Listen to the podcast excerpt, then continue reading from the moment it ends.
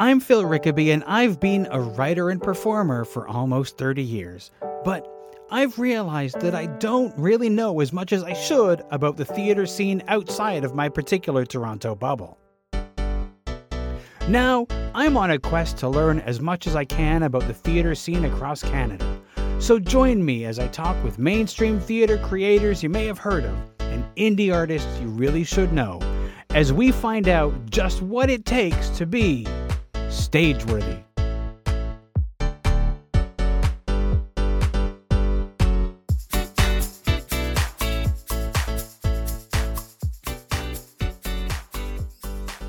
If you value the work that I do on Stageworthy, please consider leaving a donation either as a one time thing or on a recurring monthly basis. Stageworthy is created entirely by me, and I give it to you free of charge with no advertising or other sponsored messages. Your continuing support helps me to cover the cost of producing and distributing the show. Just four people donating $5 a month would help me cover the cost of podcast hosting alone help me continue to bring you this podcast. You can find a link to donate in the show notes, which you can find in your podcast app or at the website at stageworthy.ca. Now, on to the show.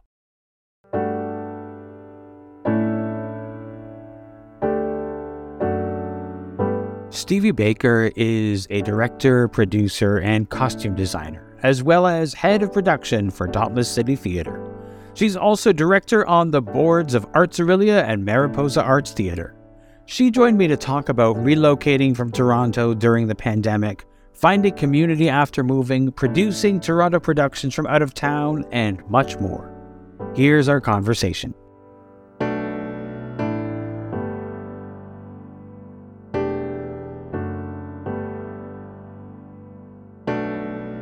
Stevie, welcome. Thank you so much uh, for joining me. Um, just to one thing, I was thinking about the fact that we kind of have been uh, peripheral to each other. You've worked with uh, my friend Adriana Prosser on her first solo show. You've worked on some friends of mine. You were the stage manager for uh, Night Feed. Um, you've worked with Dauntless, and I've known a few people on that. So we've we've known each other peripherally for quite some time, and this is our first time being able to to to chat. Um, how do you describe what you do, your artistic practice, or or or your focus? Um, I would say that at this point in my career, my focus is primarily producing and mm-hmm. um, directing. Before the pandemic, I was doing a lot of costume designing, and I did do that again this summer with Dauntless's most recent show, This Earth of Majesty, which was great. But I haven't done it so much. But I mean, that's kind of the pandemic, sort of just easing back in. I've done four shows this year, but that's after a very dry couple of years. with those with those dry, I mean, we've all had the dry couple of years, and we've all done for a second I said we've all done things we're not proud of. But you know what? We've all done yeah. things, and, and, you know what? We should be proud of the, of the things that we did. So I just want to put that out there. Um, the things that we did creatively or otherwise. Um, what did you have a creative outlet during the pandemic, or were you completely like just focused on survival and getting through the thing? Um, kind of a combo. Well, really, so much of the pandemic for me was like, yeah, survival for sure. Like, we, of course, being working in theater, uh, my career really just grinded to a random halt. Um, we ended up having to leave our apartment in Toronto and moving to Severn, where I'm from, to move in with my sister. And uh, yeah, so it's been weird. I mean, I have two small kids. They're six and nine now. So they did a year of virtual school. So it was really survival based. And I found myself like, as much as I wanted to have some sort of creative renaissance during the pandemic, which I believe is still happening, um, I didn't for the first two years of it. I am someone who sews a lot. I didn't really make anything. I didn't, I don't know. It was just really yeah, survival mode. Yeah, I get that. I mean, let's acknowledge the pandemic is is still going on, and we should all be masking and and all the things that we should be doing, um, which some people are not. Anyway, I don't want to talk about that because that's a depressing topic. But I will. I will say the first m- most of 2020 for me was full of doom scrolling. There was no creative outlet for quite yes. a bit of it. It was just like, uh, what's going on? Like that kind of like panicked survival mode. Um, but uh, eventually, uh, I, I, was able to to to find uh, some creative things to do. I, however, didn't have children who needed to uh, be virtually schooled and and had to be cared for and that sort of thing. Um, so the choice to move to Severn was that. I mean, was it a choice or was it like we just can't do this in Toronto anymore and we need to we need to to, to go somewhere else? It was really kind of that. Like I remember when I told my parents I was moving home, like I literally told my dad like, okay, hell has frozen over. Like I am coming back because that was never in my plans to ever move home. Um yeah, so it was really like a, a we can't do this. Like we were living in a pretty small, like windowless basement apartment in the junction. And I mean, we it worked for us at the time when we could be outside constantly and that sort of thing. And once that became questionable, it was a problem. Um, and with four people in a tiny space, it was tough. And then August 2020, uh, when we realized, like, oh, this is not wrapping up and it's likely to get much worse once everyone starts, you know, once the fall happens, and school was not sounding promising to me. So we were like, okay, we have to virtual school these kids and we cannot keep them in this cave like 24 hours a day. It's going to be so bad. so it was kind of like I called my sister one day and I was just like devastated, but I was like, I think we have to come live with you. She was like, okay. And then like within a month we were we were there. It was yeah. really fast. I started 20, in 2020. I was living in a basement apartment too. So I spent about a year of the pandemic in a basement apartment while also predominantly working from home. So I, I sort of get that. But that was just me. I can't imagine like four people trapped in a basement. It said trapped in a basement, but you know, like that, it like that. Like it. I'm sure it did, especially during that year of like, you know, you barely peeking your head out and things like that. Um, as far as as you know, having your creative life while in Severn, how does that look for you these days? What is what does it look like uh, now as compared to to where you were?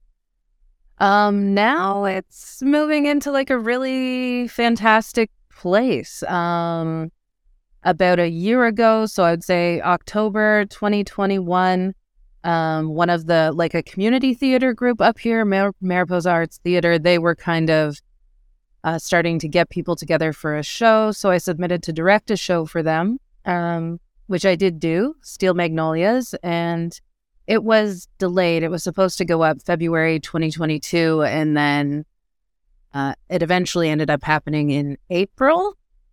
Um, so yeah, that happened, and that was really great. Like the actors were incredible. My stage manager felt like a pro. She felt like the kind of person I was used to working with on like Dauntless shows was really nice. And I really connected with some of those actors.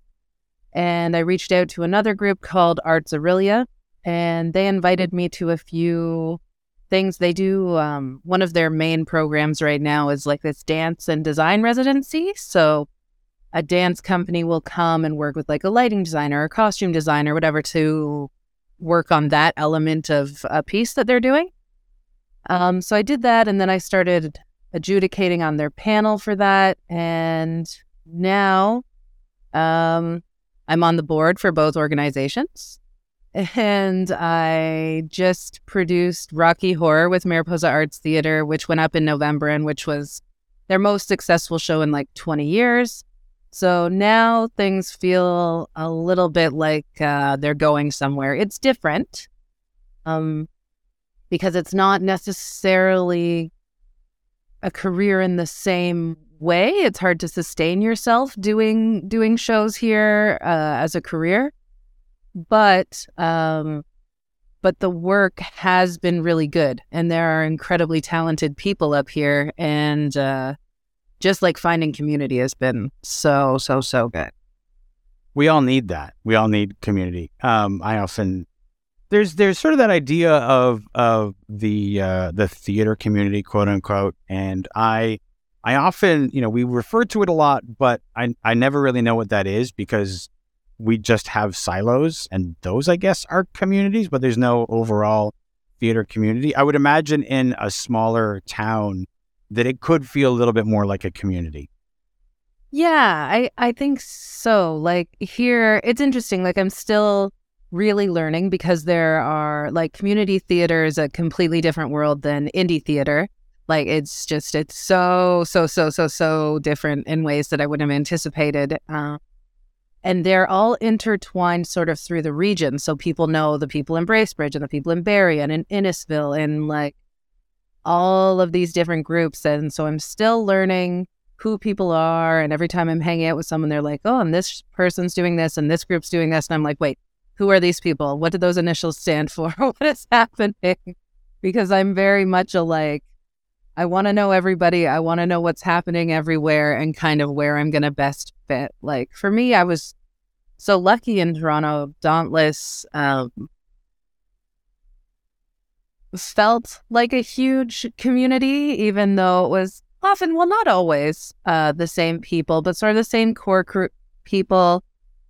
And um, I guess it's just a segment of indie theater in Toronto is like all the Shakespeare people kind of know each other. that's that's very true.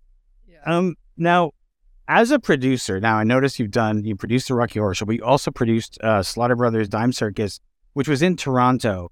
Um, was that a remote producing role? Were you in Severn uh, producing a show in Toronto, or did were you commuting? So that I was in Severn.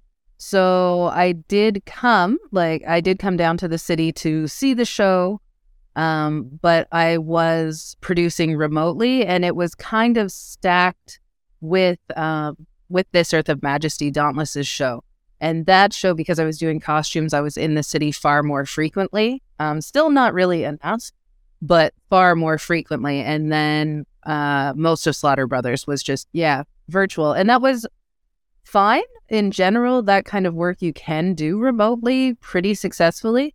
But it was a different feeling. Like, mm. even though I have a history with Sean Sullivan and Lynn Griffin and working with them, and, you know, I love them so much, it still was so different. Like, I, you don't feel as much a part of the group and the like family that's happening in rehearsals and things when you can't be there.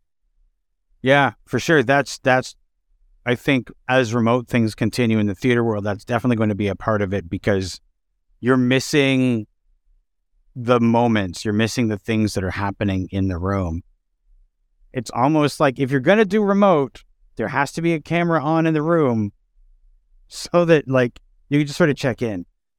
Yeah, yeah, right because so much does happen in the room and and people forget, right? Especially like Slaughter Brothers Dime Circus was a really really small group, tight-knit group. Uh, most of us had like I hadn't worked with everyone, but everyone had worked with Sean and Lenny and, you know, so things would happen in rehearsal and then I sort of hear about them down the road and I was like, "Oh no, I had no idea that was a thing." which is fine. But like, that's the magic of being in the room together is all this great stuff happens. And when you're just like at home, occasionally checking your email, you're not seeing it or experiencing it. Yeah. Yeah. For my, for my day job for, for many years when we were in the office, uh, we had a, a, an office in Berlin and we would have company meetings and uh, we would have the, the, the Berlin office would uh, basically like video call in but they would often feel forgotten because we were just talking to each other in the room. And every so often, somebody would say, into a mic, please, just to remind us that they were there. It's so hard, even if you're doing it like we were doing this weekly and we would still fall into that. It's like, it's so hard to, to, to, to consistently keep in mind the remote people. And I wonder if the remoteness of the pandemic is helping us maybe do more of that since more people are remote. But again, rehearsal isn't really conducive to that. So I wonder, are there ways that you can think of as a producer that that might be able to better facilitate that moving forward as we do more remote things? Yeah, I wonder. Like we've done different things because I have yet to work on a show. Like I worked on four shows this year, um, which is kind of a lot going from zero shows. Uh, and every show had a COVID situation. Um, Steel Magnolias, like we started rehearsals December 2021 and we had a table read together and then everything went crazy. And so then we had to start doing virtual rehearsals because at the time we still thought we were doing the show in February.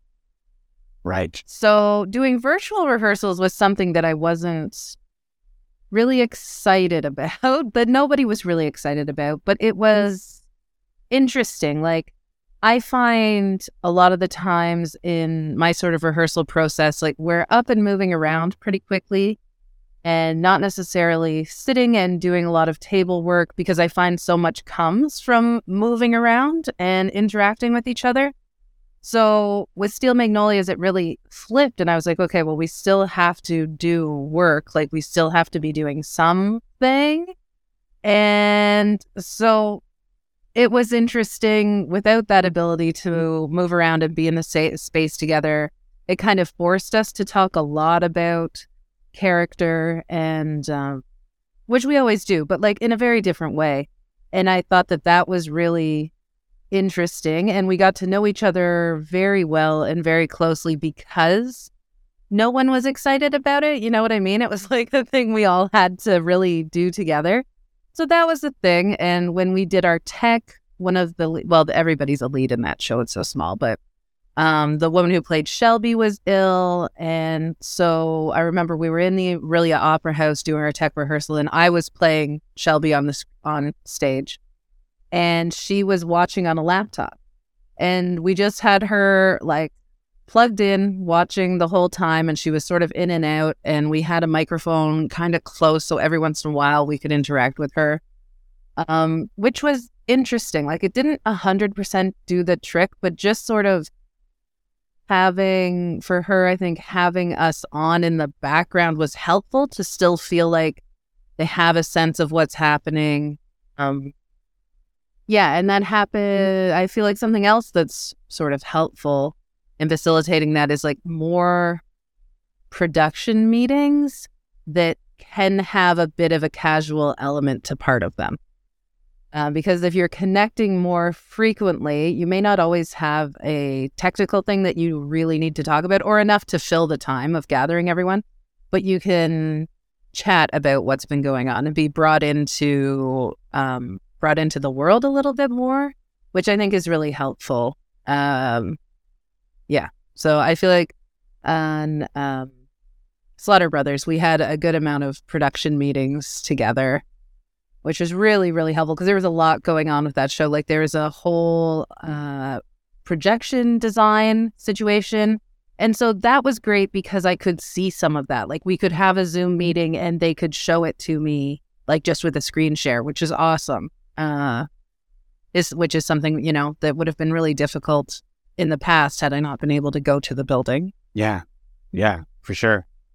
Um, now you've been working with um, Dauntless City Theater, which was originally Urban Bard, um, since 2007, and uh, you're the head of production. Um, where did you start with with that company, and and what is Dauntless City Theater for for people who might not know?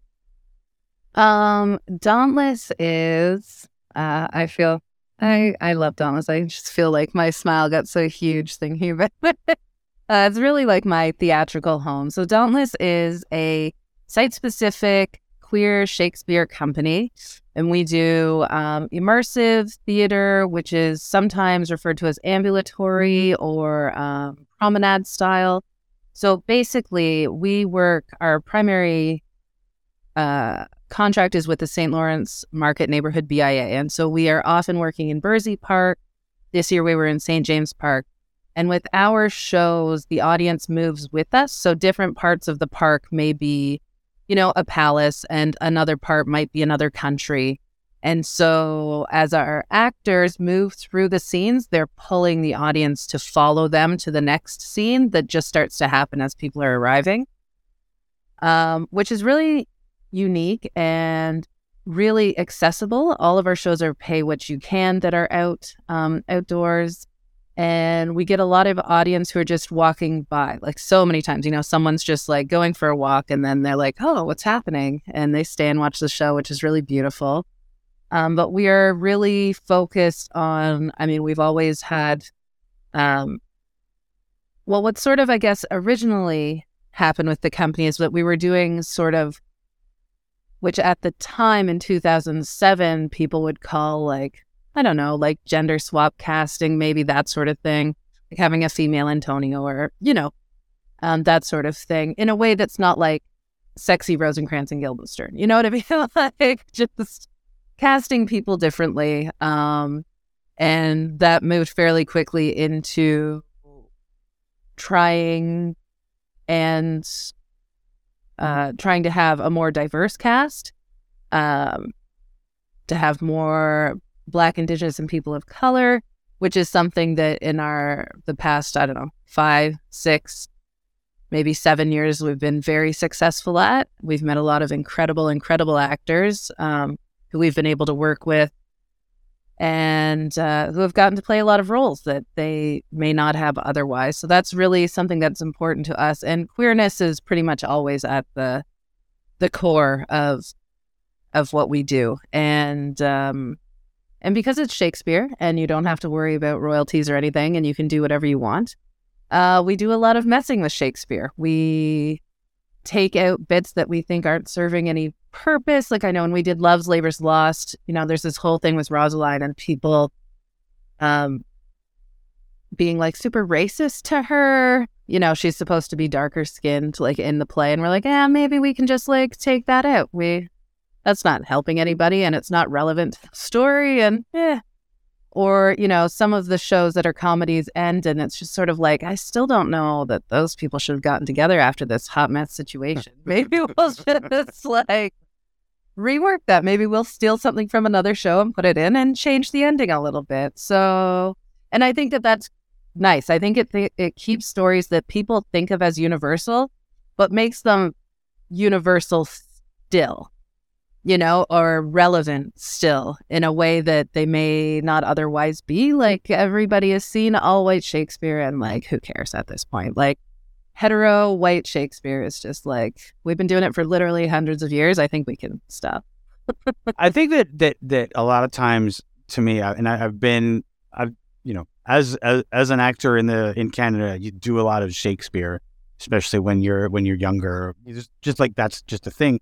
And at a certain point, I, I've encountered companies that seem to just do a show because I think it would be cool to do that show, and they try to be like they try to come up with a concept and the concept does not marry with the story mm-hmm. at all. And so you're always bumping into the story while you're trying like the concept is bumping into the story and it doesn't doesn't work. Um, but you can change and you can do stuff as long as it does serve the story. And that's I think the the important thing. I think sometimes people try to get super smart, quote unquote, with with their Shakespeare, and that to their detriment sometimes.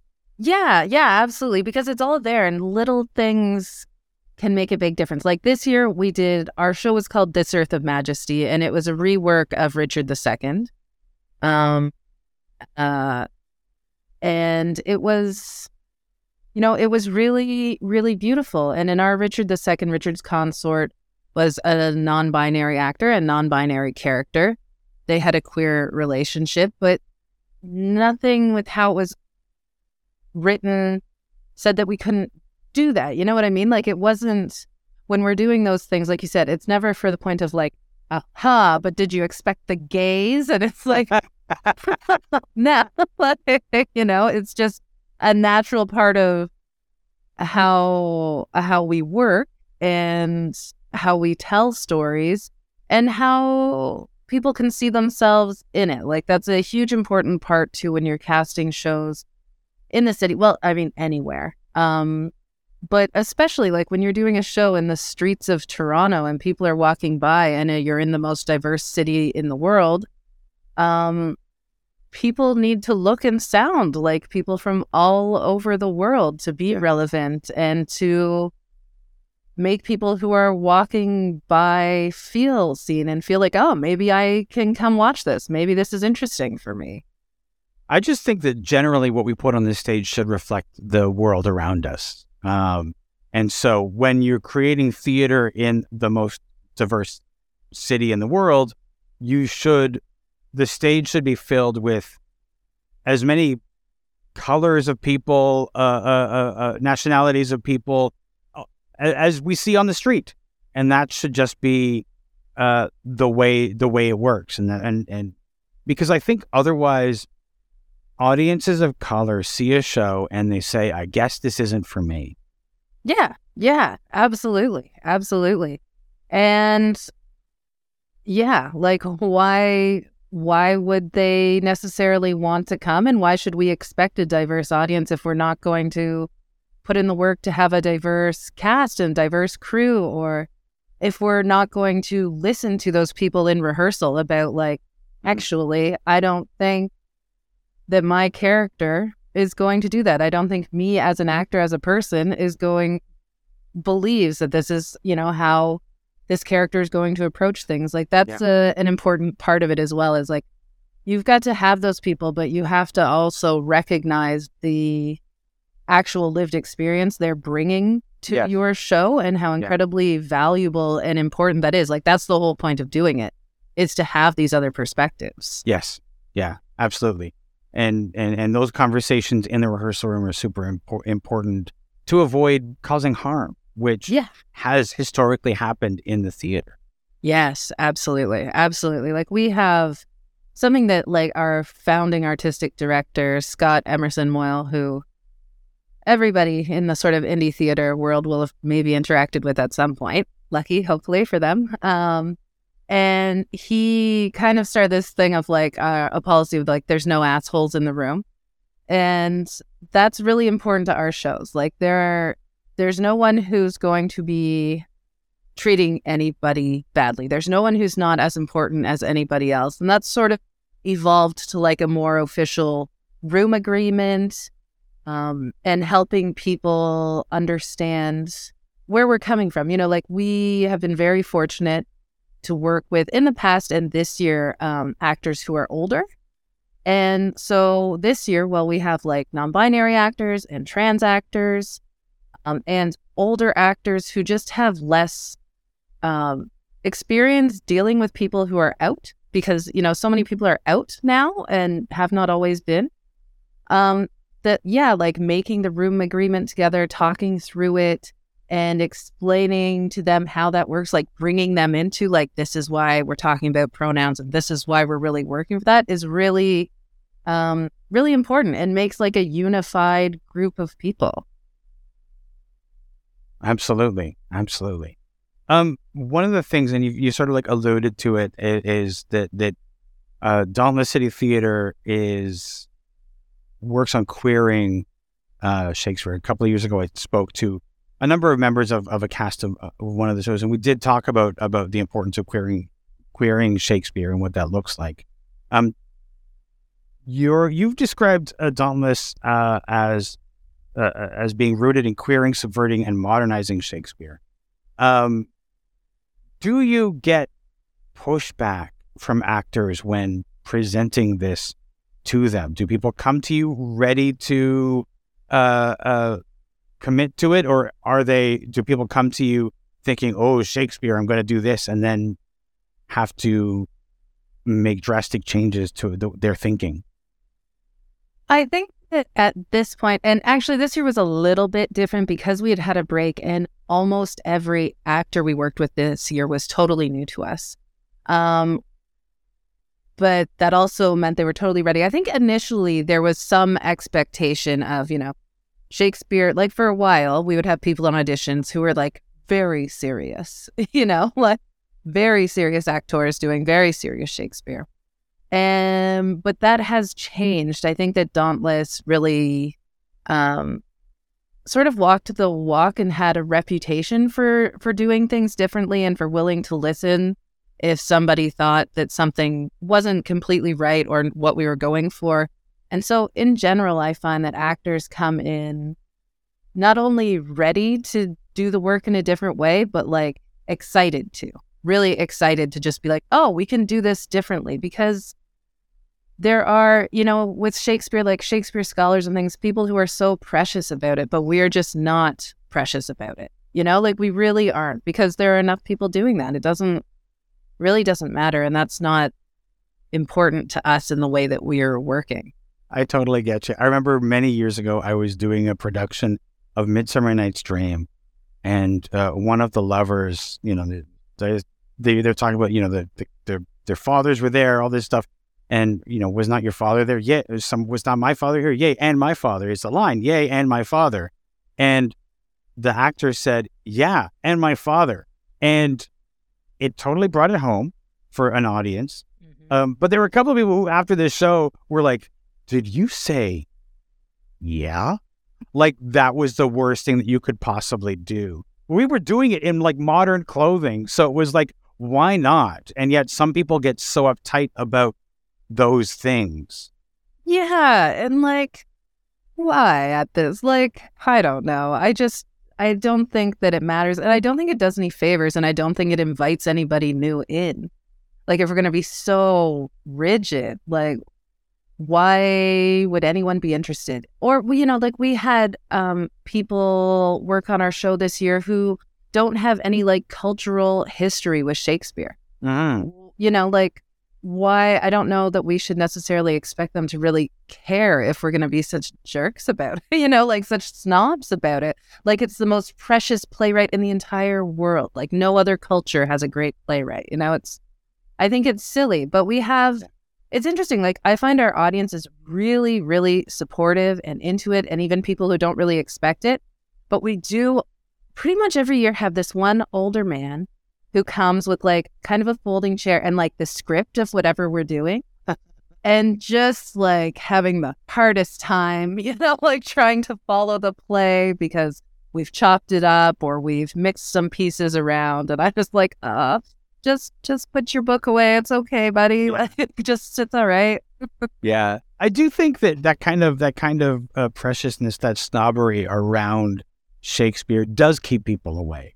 Yeah. Um, and again, since very since a lot of people's first experience with Shakespeare was being poorly taught it in high school, so they're mm-hmm. already predisposed to hate it. And then if we approach it from a point where it should only be done in pumpkin pants with a ruff and the big the big dresses and all this sort of stuff, and we should follow all of these rules about how it should be performed, then we're just confirming that it's not for the people who are already predisposed to dislike it. Yeah, yeah, exactly. That's such an amazing point. And I always tell people like, if you feel like Shakespeare is not for you, Dauntless Shakespeare is for you. Like you will come and you will understand what we're saying and you will understand what's happening.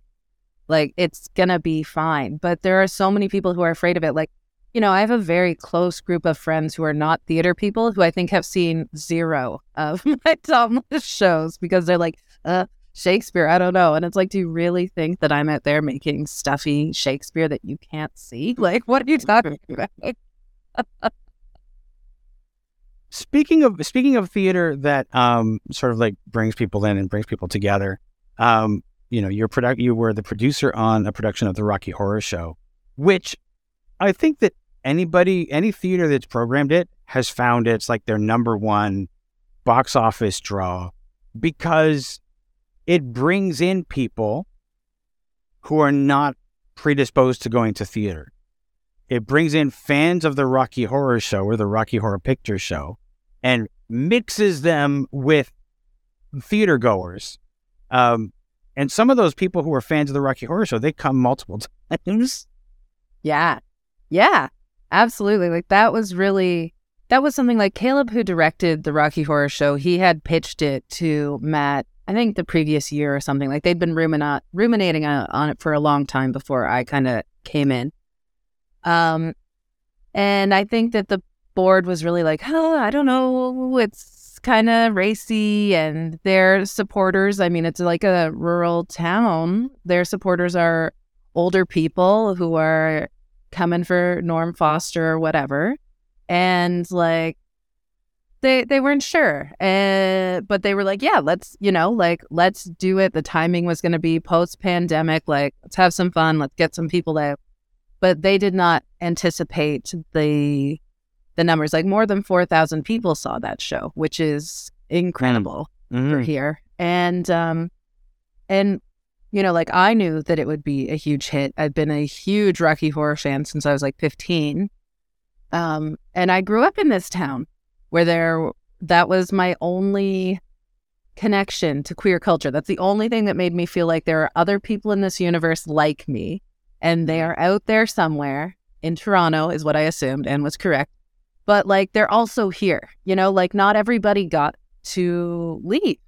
And that's also with like the the amount of incredible talent here too is like not everybody left. There are still incredible people here, interesting people here. There's a whole community of people here waiting. And so with the programming that's happening here a lot of the time isn't as exciting. I knew that everyone was going to be like, "Oh my god, there's a play I can go see. I'm going to go see it." But it's funny like we had people who didn't know they were coming to see a play.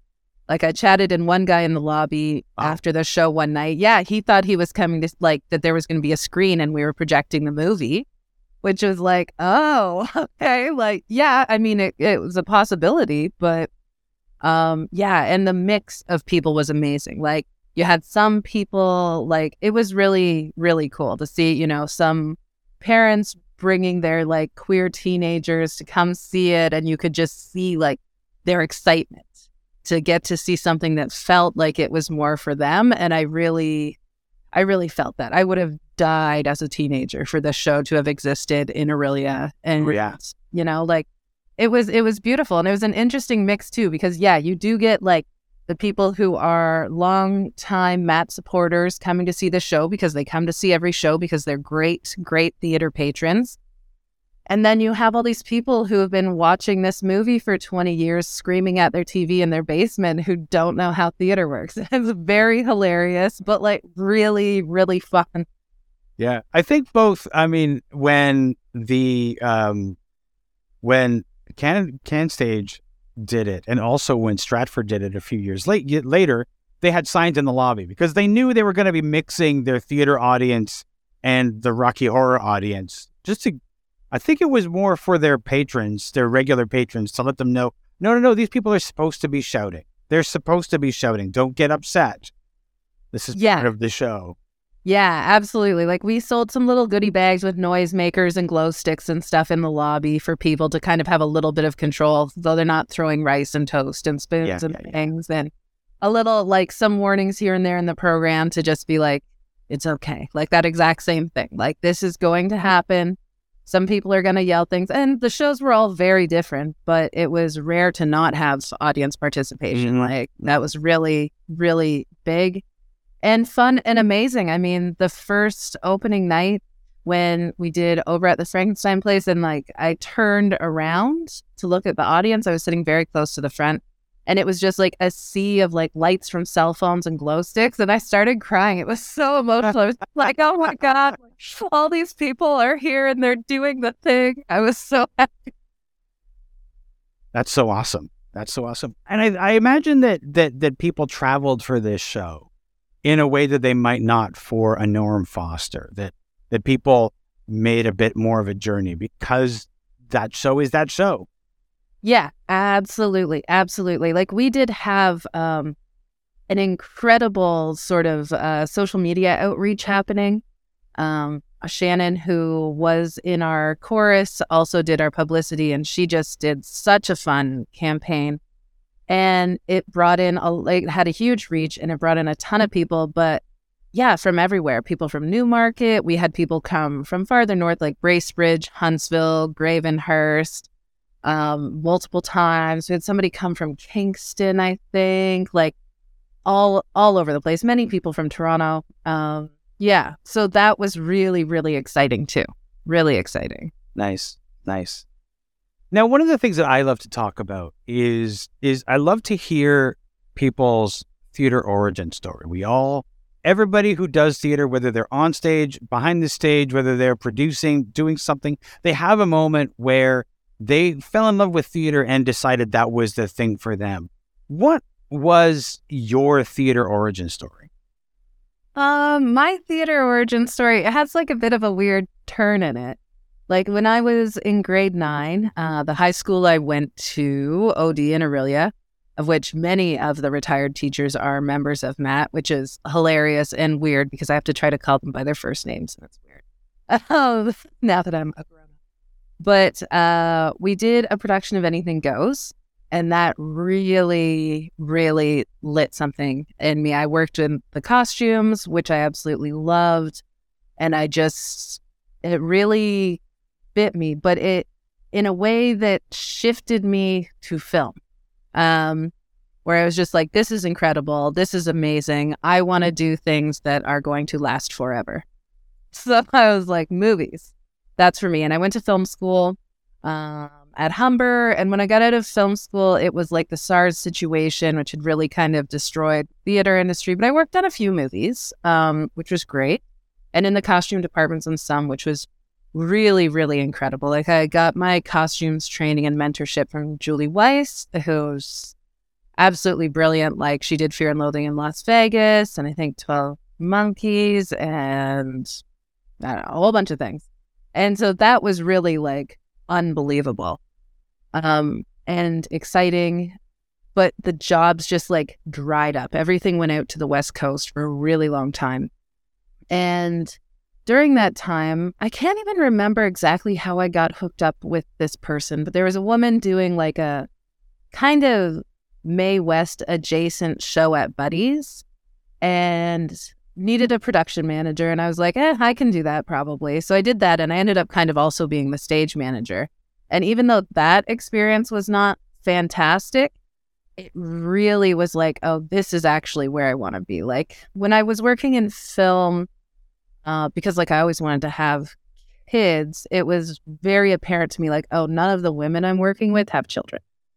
And and there's very good reason for that. It's incredibly difficult. I mean, maybe it's gotten a tiny bit better now. That was a while ago, but um, I was just like, oh, I don't know how to have a life and have this career. And also, the career was very unstable um, at that point. So I ended up doing theater, and loved it and felt immediately, even though I was new, that there was a place for me, mm-hmm. a place for my mm-hmm. ideas, a community to be had. Like it felt like the hierarchy was far less important in theater than it was on a film set where it was incredibly important. And so from that job, I just kind of met some people at Buddies who invited me to do another show. And then I worked with Guy Gilbert, which was cool, and a bunch of really amazing, interesting people.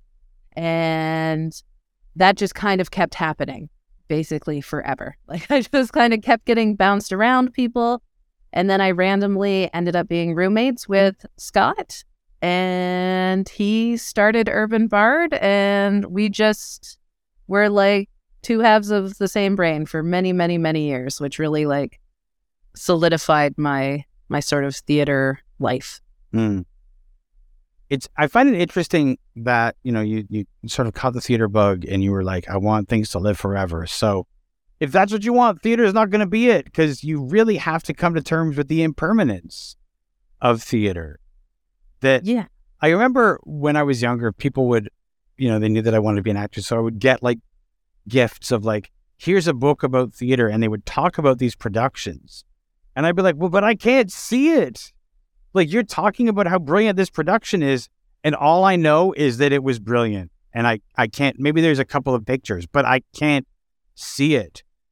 And you just have to come to terms with the fact that that's the way theater is. Each day, each night, each performance is in the past. It will never happen that way again. Yeah.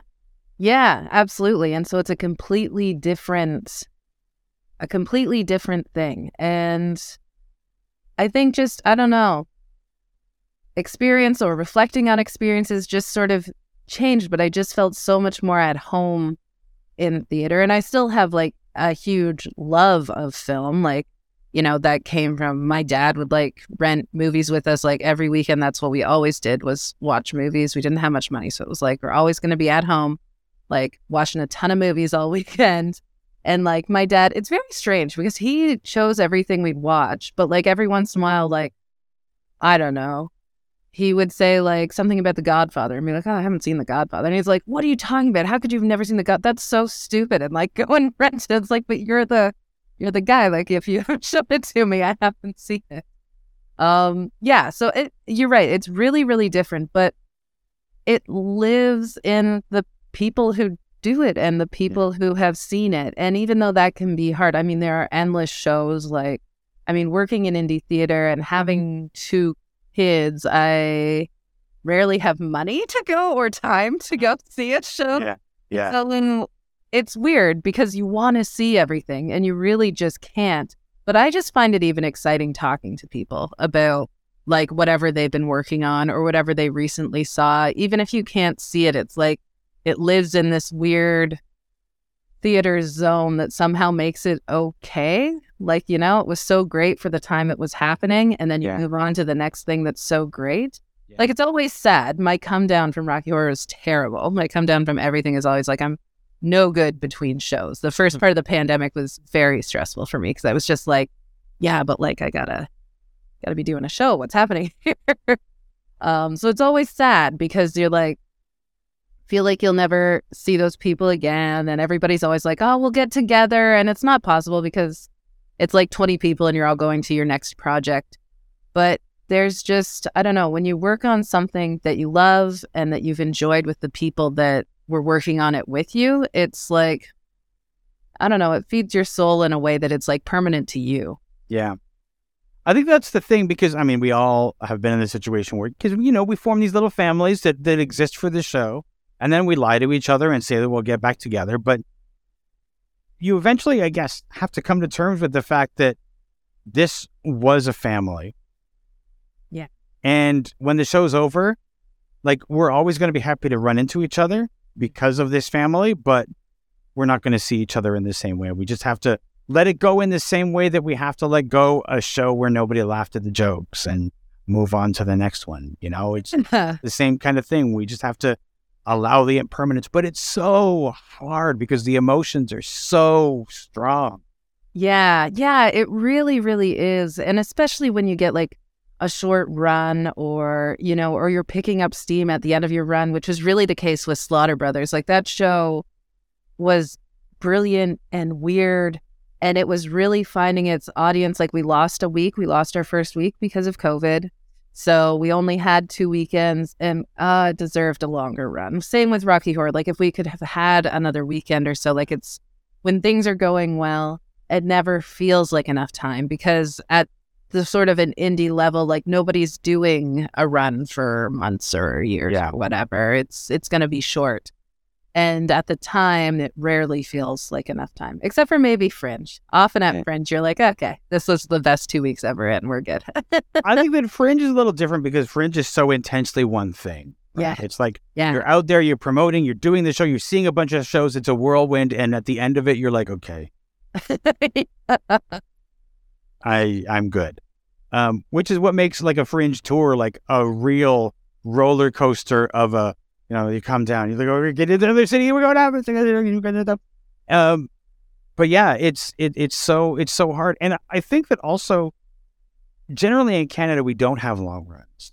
Like, there are shows that can and probably should run longer, but we don't have the kind of venue space that some other cities do, where a show can get picked up and can run for a long time, even on the Mirvish stages, shows don't tend to run for a long period of times. On the the big production company Mirvish, for people who aren't from the Toronto area, they do all the big the big Broadway shows, the huge shows uh, that come to Toronto, um, and even they, they they have other shows on the schedule, except when they block off a, a time in a theater. But for the most part, a show can't run indefinitely the way it can, say, in New York or London.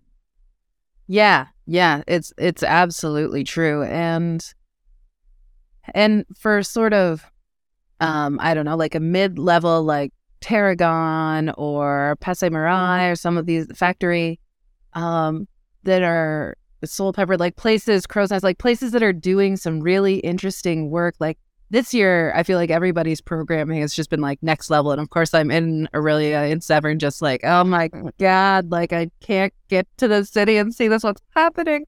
Um, it's, it would kind of be a shame for things to run a long time because there's so many incredible people and so many incredible theater makers doing really interesting stuff. And if if we did book people for months at a time, then there's like 10 other shows that wouldn't wouldn't be possible. You're right. It's like we just don't have enough space. I know. And that that's the unfortunate balance. And the unfortunate thing is I feel like that causes us to have a a disposable attitude towards some of the theater that we do. We don't it doesn't get a chance, time to breathe. The show can be successful. Yay, the show is successful. And then a year later, it maybe gets a Dora nomination and maybe an award, but it's over and it's forgotten.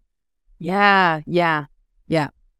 That it doesn't have true. a chance to to to run, and that's just you know that's just space.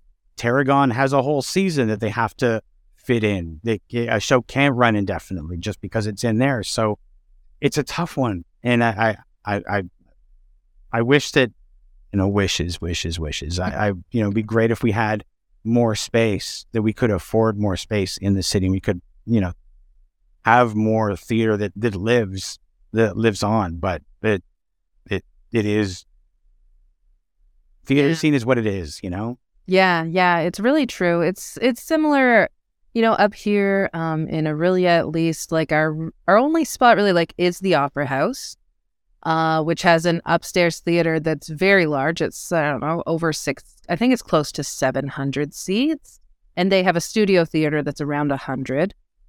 Um, and then Mariposa Arts, they have a warehouse where they do have some space, but they haven't done much. They're going to do some things this spring, which I'm excited about. But it's, yeah, like there's just not a lot of places for things to happen.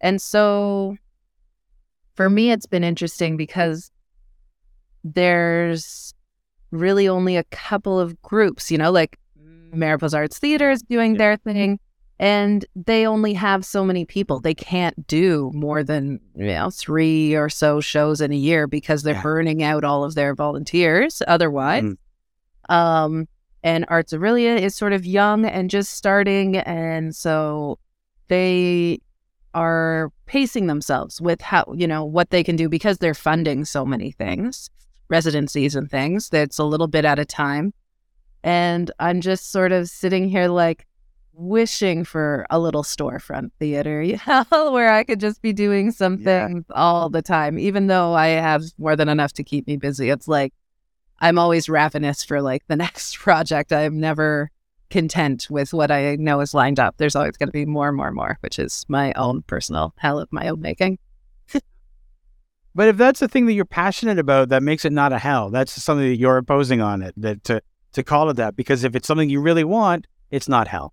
Yeah, that's true. That's true. It is. And I miss it. I do miss like that is a fun thing about Toronto and having done like a million fringes and so many especially when I was stage managing so many different yeah. shows like you mentioned like working with Adri and um like all the all the people that I've worked with through the years like doing shows in weird little crevice spaces that are creepy and terrible but like it's fun and that's kind of the charm is like will we survive this run? Maybe i don't know. But yeah the unique venues like it's it's easy to miss them and it's easy to miss the how much opportunity that that can provide for people. Like it's difficult because funding is hard and having the money to do a show is difficult. Even when you have storefront theaters, it's not always affordable. Um, but it's something. And when there's so many of them, there, you know, there are options, yeah. options for people. Yeah, absolutely, absolutely. Stevie, thank you so much for for joining me tonight. I'm so thrilled to have had this conversation with you. Yes, me too. I'm so happy we finally, you know, got to chat to each other.